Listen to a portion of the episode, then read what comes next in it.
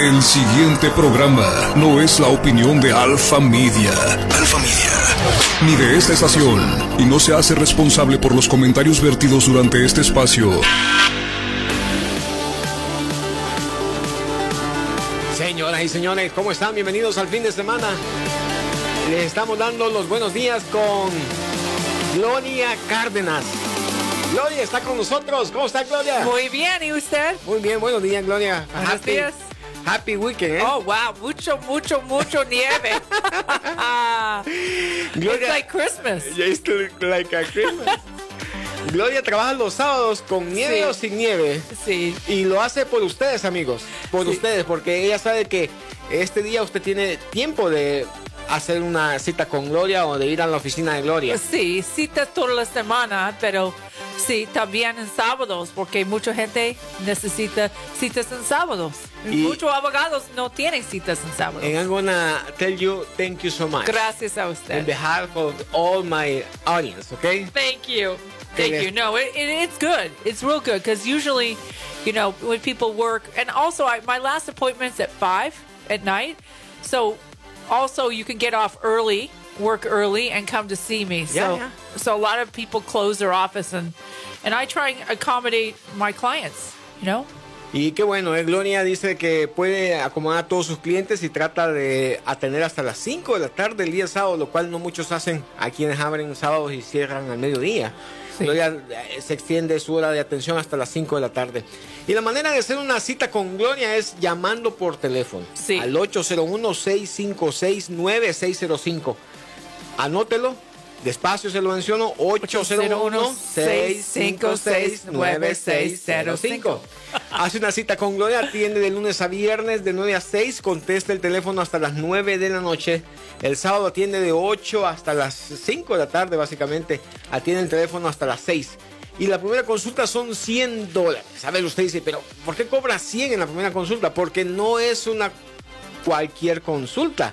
Es una, sí. una no es una pregunta. Exacto, no es una pregunta, es una consulta muy bien preparada. Sí. Y eso de preparada es porque usted hace la cita con Gloria y luego Gloria tiene un equipo de trabajo que le va a llamar a usted y le va a, a comenzar a preguntar mucho de unas documentaciones que necesita conocer Gloria para que cuando usted llegue y se siente con Gloria, pueda Gloria enseñarles de whole enchilada Sí, toda la enchilada. todo el right. paquete. ¿Cuáles son sus opciones? ¿Por dónde sí? ¿Por dónde no? Y de esa manera usted va a poder eh, conocer o tener una idea de su panorama en el mundo de la inmigración, Yes, sus opciones. Además puedes seguir a Gloria en Twitter y también en Instagram como FA Immigration y también puedes seguirla en Facebook como Familia América y por supuesto la página de internet de Gloria es familiaamerica.com. Muy bien Gloria. Right. We're going to talk about parole in place because we've talked for military families. Now, what is parole in place? Basically, it allows a foreign national, someone that doesn't have legal status, mm-hmm. who's come to the United States without legal status, like walking or maybe came with a visa and then overstayed, they're able to stay in the United States for a period of time. And it's called parole in place and it's for military families, okay? And if you get that approved, then you can apply for the work permit. So it's it's a real good opportunity and people I want to talk to people about this because there's a lot of we're going to do different scenarios and I want people to like open their brain that it's not what you think. It could be a lot of different scenarios that could allow you to file for parole in place for military families. Muy bien, hoy vamos a hablar, dice Gloria, de lo que es eh, parole in place. Y esto es para familiares de militares. Parole in place dice básicamente permite a aquellas personas que entraron ilegal a este país o que entraron con una visa y se quedaron en este país.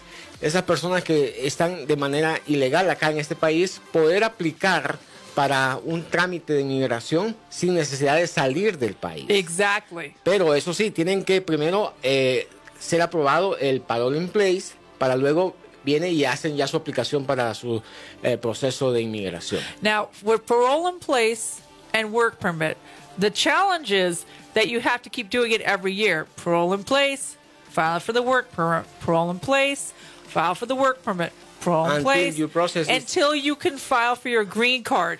Some people may never apply for their green card but still, some people may be able to apply for their green card after this.